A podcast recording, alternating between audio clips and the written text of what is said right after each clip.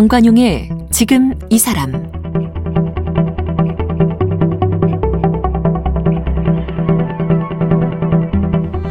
여러분 안녕하십니까 정관용입니다. 오늘 10월 28일 오늘이 교정의 날이라고 하는군요. 교정 네, 교도소 안에서 이루어지는 일들 여러분 궁금하시죠? 교도관과 수용자 철문을 사이에 두고 만납니다. 서로 같은 공간에 있지만 옷이 다르고 신분도 다르고 그러나 또 그 누구보다 가까울 수밖에 없는 그런 사이죠. 수용자들이 가장 많이 만나는 사람이 교도관이고 수용자들에 대해서 누구보다 많이 아는 사람이 또 교도관이기 때문입니다. 오늘 교정의 날을 맞아서 수용자들 사이에서 엄마라고 불리워지는 분이 있네요. 의정부 교도소의 장선숙 교도관. 음, 얼마 전에는 왜 하필 교도관이야 이런 책도 펴내셨다고 해서 오늘 함께 만나보겠습니다. 장선숙 교도관 어서 오십시오. 안녕하세요. 반갑습니다. 네. 교도관 생활 지금 몇 년째세요?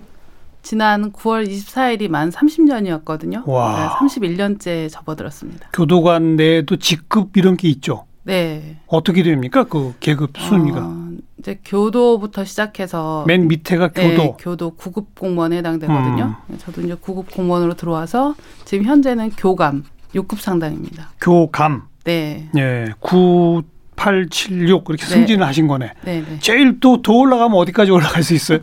거의 이제 고위 공무원까지 가는데요. 어. 네. 저는 거기까지는 조금 어렵고요. 교도관 전체 숫자가 우리나라 몇 명쯤 되는 겁니까? 교도관 전체 숫자가 한 16,000명? 네, 16,000명 정도 됩니다. 많군요. 네. 교도소에 그 죄수들이 그렇게 많은가요? 수용자들은 한 5만 7천, 한 6만 명 정도 6만 보통 명. 예, 요즘 최근에 평균 인원이 그 정도 됩니다. 근데 교도관이 16,000? 예. 그렇게 많이 필요할까요? 한, 어, 한 사람이 그 5대 1이 안 되네요. 그죠? 그렇죠. 이제 근데 실제로 관리하는 직원들은 더 적죠. 아, 이제 16,000명이지만 각 분야에 나눠져 있고 어떤 어떤 분야들이 있는 겁니까? 나눠져 있고 예를 들어서 대부분의 교도관은 현장에 근무합니다. 네. 이제 수용자들이 어, 365일 안에 있기 때문에 그렇죠. 교도관들도 사부제로 해서 돌아가면서 근무를 하거든요. 그래야 되겠죠. 네, 그래서 현장에 직접 보안 현장 수용 관리를 하는 직원들이 있고, 음, 어, 그 수용자들의 심사 업무를 한다던가 분류 업무를 한다던가 또 사회복귀 또 아니면 이제 전체 직원 관리라든지 예, 시설 예. 관리 이런 부분들 다양한 부분이 있습니다. 예. 그 외국하고 비교해도 죄수 숫자 대비 교도관 숫자 이 뭐 우리가 좀 괜찮은 편입니까 어떻습니까? 괜찮지는 않고요. 보통 다른 어, 외국 같은 경우는 뭐 2대 1, 3대 1 정도 되는데 아 그래요. 저희가 5대 1은 좀 부담스러운. 어, 야 외국 선진국들은 2대 1, 3대 1까지 갑니까? 네, 네. 그래야 이, 이 죄인들, 죄수들 관리가 잘 되고 사회 복귀도 도울 수 있고 그런 거로군요. 네, 그렇습니다. 아직은 우리가 거기에 이제 투자가 좀 부족하다고 볼 수 있겠군요. 네. 투자도 많이 부족하고 사실은 또 사회에서 교정에 대해서 잘 모르거든요. 그렇죠. 네, 워낙 또 외딴 곳에 있고 또 그런 데다가 체험할 수 있는 경험할 수 맞아요. 있는 부분이 적기 때문에 예. 그래서 사람들이 잘 몰라서 그래서 저도 사실은 그런 부분들을 고민하다가 이런 부분들을 조금 더 긍정적인 여러 가지 면들을 좀 세상에 알리고 싶다 음. 이런 생각을 하고 이번 책도 쓰게 됐습니다. 그래서 왜 하필 교도관이야? 이런 제목의 네. 책도 내신 거로군요. 네네. 그 16,000여 교도관 중에 여성분들은 몇 명입니까? 여자 교도관은 한 1,300명? 10%가 안 되네요. 네, 한 어. 8%에서 9% 정도 됩니다. 그거는 죄수들도 비슷하겠죠, 비중이? 네, 수용자들도 거의 한 7% 정도 되고요. 요즘에 여성 수용자들이 좀 증가하고 있는 추세이긴 하지만 음, 어 그래도 여성 수용자랑 여성 교도관들 비율이 좀 많이 비슷합니다. 그렇죠. 네. 그러니까 수용자라고 부르시는데 네. 어쨌든 이제 전체 범죄를 저지르는 사람 가운데 네. 90% 이상은 남자군요. 네, 그렇습니다. 남자들이 문제예요. 그렇습니다. 여자들은 10%가 안 되고. 네. 음, 그 아무래도 여성 교도관들은 여성 죄수들을 담당하기는 그런 식으로 되겠죠? 네, 대부분은 대부분 그렇죠. 아, 여자 수용자들 여자 교도관이 이제 관리를 음. 하고요. 남자 교도관들이 할 때는 이제 좀 제한되는 부분이 좀 많거든요. 그래서 대부분은 여직원들은 여자 수용자 관리를 하고 예. 그 외에 뭐 사무 업무라든지 그렇죠. 다른 업무를 지원하는 경우도 있습니다. 여성 수용자들은 별도의 교도소가 따로 있습니까? 여성들만을 위한? 네, 지금 우리나라의 전체 교정기관이 54개가 있거든요. 네. 근데 그 중에 여성 수용자만을 위한 곳은 청주 여자 교도소가 있고요. 한 곳이에요? 네. 어. 한 곳이 있는데 지금 좀 수용 밀도가 좀 높은 편이고요. 예. 그리고 나머지는 어, 대부분의 교정 기관에 여성 수용동이 있습니다. 따로. 네. 어. 그래서 어, 보통 대부분은 남자 수용자들이 있는데 별개의 공간에 여성 수용자들을 위한 수용동이 있어서 거기에서 이제 여직원들이 여자 수용자들을 관리를 하고 있습니다. 네. 우리 장선수 교도관은 도대체 왜 하필 교도관이야? 제목도 그렇게 하셨는데 왜 하필 교도관이 되신 거예요? 그래. 30년 전에. 저는 이제 어렸을 때 섬에서 자랐거든요. 비금도라는 섬에서 살았는데 비금도, 네, 흑산홍도 가는 목포에서 흑산홍도, 네, 어. 가는 신안군에 있습니다. 신안군 비금도. 네, 예, 예. 네. 거기에서 조금 어렵게 성장을 했는데 경제적으로 좀 어렵긴 했는데 이제 대학을 일반 대학을 합격을 하고 네, 네. 근데 이제 좀 형편이 어- 어려워서 대학을 진학을 못 하고요. 아, 합격은 이제 했는데 네, 등록금이 없었구만. 네. 그래서 어. 이제 포기하셨어요? 선생님들이 좀 아까워서 공부했던 것도 아깝고 어. 하니까 저한테 제복 공무원이 되는 게 좋겠다. 제복 공무원. 네. 제가 원래 수학을 좀 잘 못했거든요. 네. 근데 이제 제복 공무원들은 또 수학이 없어요. 그때 당시. 시험 과목에. 네. 그리고 거기서 말한 제복이라면 뭐를 말하는 거죠? 어, 경찰. 경찰, 네, 경찰, 소방관. 소방, 그렇죠. 네, 교정, 어. 네, 주로 이런 분야들이었고요. 근데 경찰, 소방, 교정 다 수학을 안 봐도 됐다. 그때 당시는 어, 그랬어요. 그래서 네. 그래서 그래서 이제 그 중에서 고민을 하다가 경찰직을 먼저 사실은 시험을 봤었습니다. 예. 왜냐하면 교정직은 만 20세가 돼야 시험 볼 수 있었고 어, 경찰직은 만 18세 이상이면 볼수 아, 있었거든요. 또 그런 차이가 네. 있어요. 그래서 어. 바로 볼 수 있는 건 경찰이어서 예. 먼저 응시했다가 3차에서 이제 떨어졌었거든요. 어. 근데 어, 교정직을 다시 봤었죠. 근데 저는 어려서부터 선생님이 되고 싶었거든요. 어. 그래서 그 다음에 다시 경찰로 시험 보는 게 어떻겠냐라는 권유를 많이 받았는데 음, 음. 어, 저는 오히려 그 경찰보다는 교정이 또 선생님에 가까운 역할을 그렇죠. 하고 있고 어. 그런 점에서 나중에 고민하다가 아 그냥 나는 이 길을 계속 유지하겠다. 예. 네, 그렇게 했습니다. 만약 경찰 시험에 처음에 붙었으면 갔을 확률이 높죠. 또 인생이 완전히 바뀌었겠네요. 네, 그랬을 수도 어. 있죠. 근데 교도관, 교정직 왠지 좀 무섭다거나 깨림칙해진다거나 이런 마음은 없었습니까? 그 어린 나이에? 이제 사실은 그때 당시는 직업 정보가 없었거든요. 음. 그래서 더군다나 섬에서는 교도관을 볼 수가 없었었고요. 그렇죠. 래서 사실은 교도관이 어떤 일을 하는지 구체적인 건 잘 몰랐습니다. 음. 지금도 많이 개방되어 있지는 않지만 그런데 그때만 해도 무슨 드라마니 뭐니 이런 데서 그런 거 다룬 것도 거의 없었고. 네. 맞아요. 맞아요. 그러기도 하고 인터넷이라든지 이런 게 없었고 음. 저는 이제 고등학교까지 섬에서 다녔기 때문에 그랬는데 어, 나중에 이제 제복 입고 교도소에서 그렇죠. 근무한다는 정도는 알고 들어왔었죠. 그 정도만 알고 네. 별로 두렵거나 이런 건 없었고.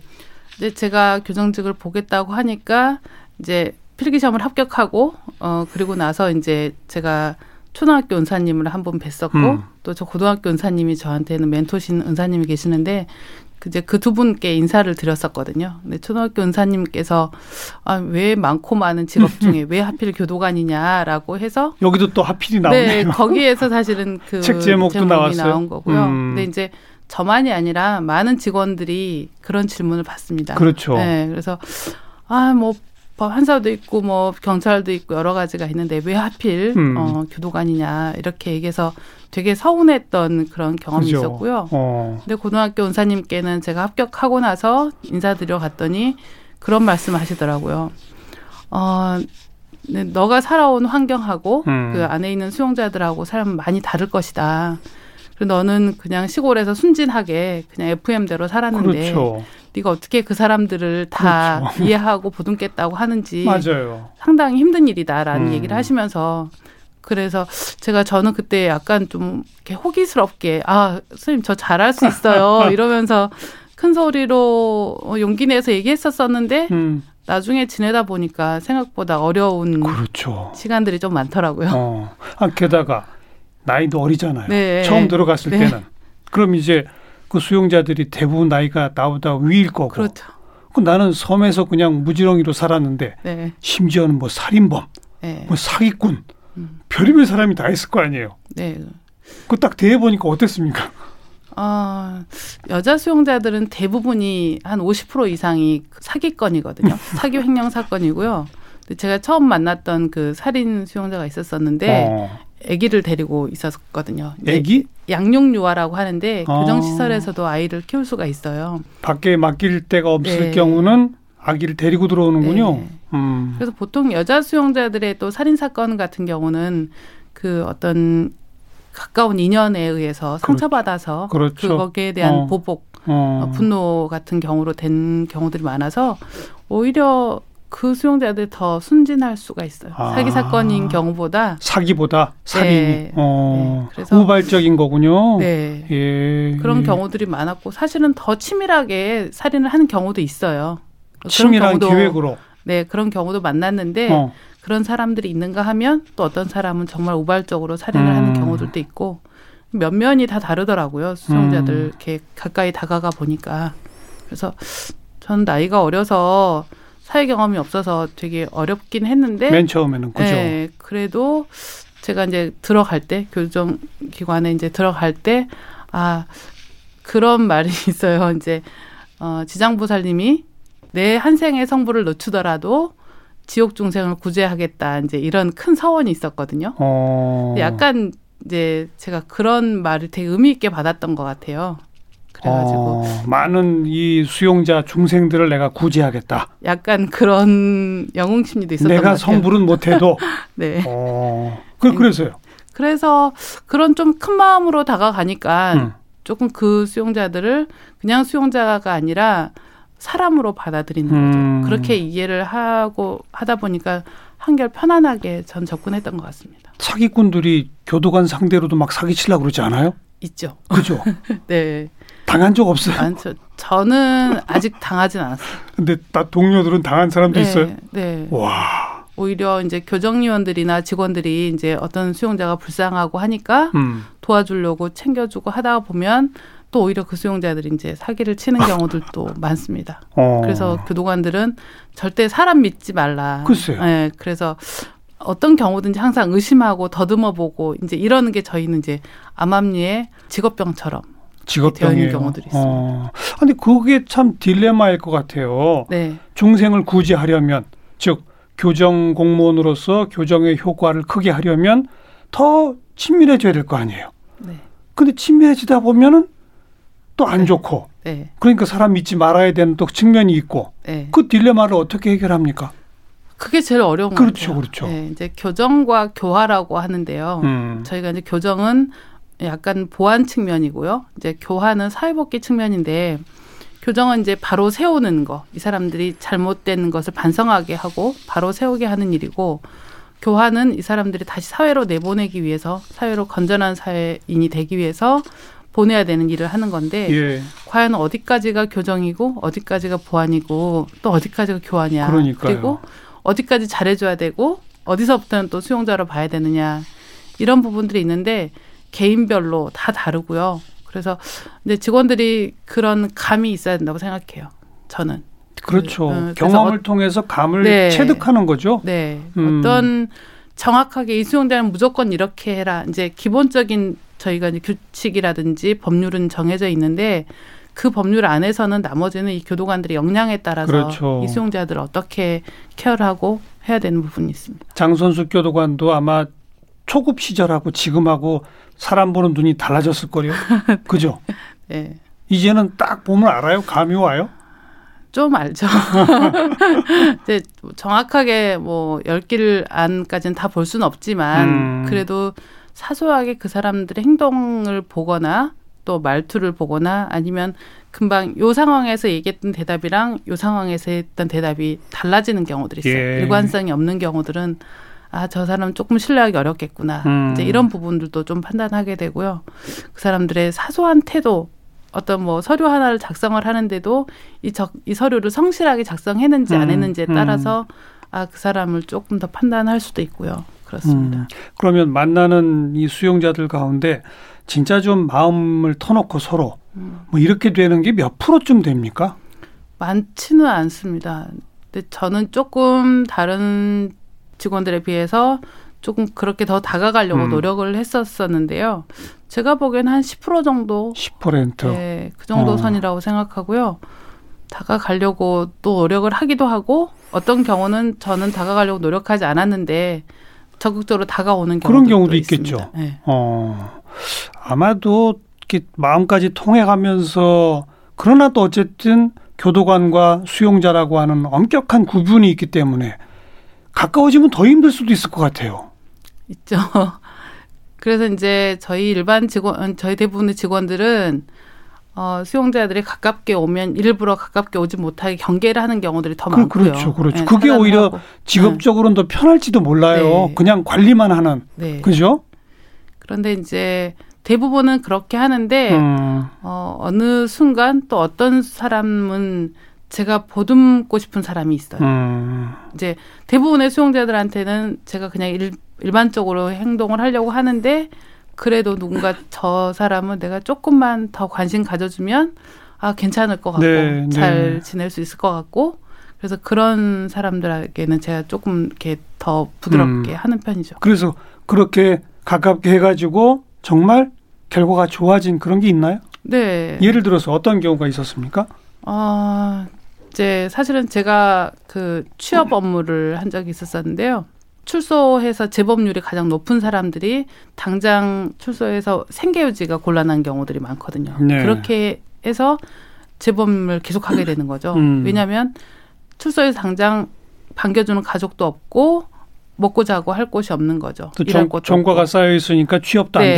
되고. 어. 그래서 그 수용자들 중에 어떤 경우들은 제가 이제 기회를 한번 음. 주는 거죠. 음. 그래서 특히 보호 관계가 없는 사람들 그리고 가능하면 좀 젊은 친구들 그렇게 해서 어떤 한 친구는 고아원에서 성장했던 친구인데 고아원에서 먼저 퇴소한 형이랑 절도 범행을 하는데 같이 갔다가 음. 망을 보다가 이제 음. 들어왔던 친구가 있는데 얘는 가석방도 안 되는 거죠 보호 관계가 없기 때문에 음. 근데 얘는 너무 성실하게 잘하는 거예요. 그래서 거기 담당 주님이 추천하셔가지고 제가 이제 만나봤는데 말을 한 마디도 안 하더라고요. 음. 그런데 이 친구는 제가 너무 짠했어요. 어. 예, 그래서 어, 이 친구를 어떻게든지 한번 기회를 만들어줬으면 좋겠다. 그래서 천성이 악한 게 아니라 네. 환경 때문에 이렇게 네, 됐다. 어. 네, 그런 경우들이 있어서 그래서 그런 사람들에게는 한 번쯤 어, 어떤 기관에서든지 어떤 한 특정한 그 교도관이라든지 온정을 주고 해서 관심을 가지고 사회복귀 하게끔 해줘야 된다고 생- 저는 음, 생각했거든요. 음. 그래서 그 친구를 이제 신상을 가지고 업체들을 찾아다녀서 취업을 시키는 거예요. 네, 이제 사전에 어. 취업을 확정을 하고 또 그 대표님께 제가 그런 요구를 했거든요. 이 친구는 단지 취업만 시키는 게 아니라 음. 가족이 필요합니다. 취업하고도 또 외로워서 또 재범을 하는 경우들이 있거든요. 아이고. 네, 그래서 외로워서 그런, 다시 교도소 들어오려고. 네. 아이고 딱해라. 음, 그래서 아. 그런 경우들을 방지하기 위해서 이제 사모님이랑 사장님이 그런 가족이 되어 주셨으면 음. 좋겠다라고 했더니 실제로 그 사장님이 직접 이 친구의 취업 보증도 해주시고 어. 채용 사전에 채용 확정도 해주시고 또 부모님이 되어 주셔서 지금도 양부모님처럼 예, 이제 예. 10년, 11년 차. 그 업체에 지금 있습니다. 음. 그런 업체들은 어떻게 알고 찾아다니시는 거예요? 아 이제 예전에 교도소랑 연계돼 있는 곳이 있나요? 네, 이제 어. 그 초기에는 제가 취업 업무를 할 때는 초기에 그런 부분이 좀 부족해서 음. 제가 이제 그 시내 행사들 할 때 취업 박람회라든지 또 뭐 그 지역의 기업인회, 뭐 중소기업 교류회 이런 행사들이 있거든요. 아. 그런 그런 업체들 가서 제가 아 우리 수용자들이 출소해서 정착할 수 있을 만큼 음. 도와달라, 음. 채용해달라 이렇게 해서 인사드리고 그럼 그 중에 이제 업체 대표님들이 아 나도 한번 그러면 한번 해볼까 예, 예. 이렇게 의사 표현하시면 또 찾아뵙고 그렇게 했습니다. 지역 사회 내에서 일종의 네. 네트워킹이 돼 있는 거네요. 네, 네. 어, 그런 업체 사장님들도 나름 그런 재범 일으키지 않도록 하는 뭐 좀 젊은이들 교화에 관심이 네. 있는 네, 그런 네. 분들이겠죠. 네네 그렇습니다. 주로 그 지역 내에서 음. 뭐 범죄 예방 활동을 하신다던가 그러니까요. 또 사회봉사라든지 신앙이 있으신 분이라든지 예. 이런 분들이 관심 갖고 하십니다. 또 아마 그런 분들 경험상 제대로 마음먹 마음 바로 잡고 네. 취업시키면 일 정말 잘하더라 뭐 이런 게 있을 네네. 거예요. 그죠? 네, 그런 경우들을 모르고 채용했는데 음. 나중에 보니까 얘가 출소자였더라. 그런데. 어, 그랬는데 보니까 참 좋더라. 또, 어, 잘할 어. 수 있겠더라. 그래서 내가 한번 해보겠다 이렇게 음. 말씀하시는 분들이 계십니다. 네. 교도관이 취업 이 영업하러 다니는 것도 처음 알았네요. 사형수 만난 적도 있어요. 네, 사형수는 제가 아주 신참 때 어. 이제 그때 당시 여자 수용자가 1심에서 사형을 선고받고 저희 교도소로 왔었는데 음. 제가 이제 수용동 근무를 했었거든요. 그 수용자랑 어 인연이 계속된 게 그 수용자 출정 재판을 가거나 어, 이송을 가거나 할 때 제가 근무가 걸리는 거예요. 어. 그러니까 이제 제가 지정된 건 아니었는데 돌아가면서 하는데도 예, 예. 우연의 일치처럼 그래서 그 수용자를 좀 더 유심히 보게 됐었는데 같이 호송차에 타고 이제 가는 네, 거네요. 어. 네, 재판을 갈 때도 그때 당시 그 수용자는 서울 고등법원으로 항소심 음. 재판을 갔는데 다 두 번을 제가 데려갔고 또 나중에 그 항소심이 기각이 돼서 이제 또 상고를 위해서 서울구치소로 이송을 할 때도 또 음. 제가 데려갔었거든요. 음. 그래서 그 과정에서 제가 직접 가장 좀 특별한 인연으로 사형수랑 된 음. 경우는 그 친구. 지금은 집행됐습니다. 아 이미 집행이 됐어요. 네, 네. 그러니까 97년 그 이전이군요. 네. 어. 90, 아, 91년 12월 24일인가? 이때 집행된 것 같아요. 제 기억에요. 하여튼 97년 네. 말 이후로는 안 아직. 우리나라는 지금 집행을 안 하고 네네. 있으니까. 근데 그 어, 초임, 초임 시절이긴 하지만 음. 사형 선고받고 또 항소심에서 또 사형 선고받고 이제 그런 현장에 계셨다는 거 아니에요? 네. 이제 항소심 재판을 위해서 이제 제가 법정에 데리고 들어갔는데 음. 그 친구가 사형 선고를 마지막 봤는데 저는 그때 낯빛이라는 음. 표현이 있잖아요. 뭐 얼굴이 낯빛이다라는 예, 표현을 그때 실감했습니다. 그 수용자는 피부가 되게 하얗고 뽀했었거든요. 음. 그때 20대 초중반 정도밖에 안 됐던 수용자라서 음. 그랬는데 그 얼굴이 그렇게 변하더라고요. 그래서 그때 제가 그 친구를 위해서 할 수 있는 게 없어서 나중에 선고 끝나고 화장실에 데려가서 음. 이제 포승이랑 수갑 풀어주고 그냥 이렇게 안아줬더니 원래 그건 풀어주면 안 되는 거죠. 네, 네. 근데 이제 밖에서는 원래 이제 또 특히나 사형을 선고받았기 때문에 그렇죠. 사고 우려가 있잖아요. 그러니까 무슨 짓을 할지 네. 모른다 이런 거잖아요. 그런 그래서 제가 그때 고민하다가 할 수 있는 거는 화장실을 갈 때는 풀어줘야 되잖아요. 음. 그래서 이제 화장실에 제가 데리고 들어가겠다라고 해서 거기서 풀어주고 같이 안아줬어요? 안아주고 같이 울고 아휴.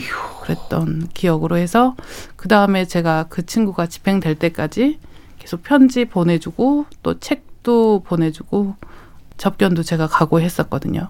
그래서 그 다른 교도소에 있는데 네. 이야, 그래서- 그런 경우는 거의 없지 않아요?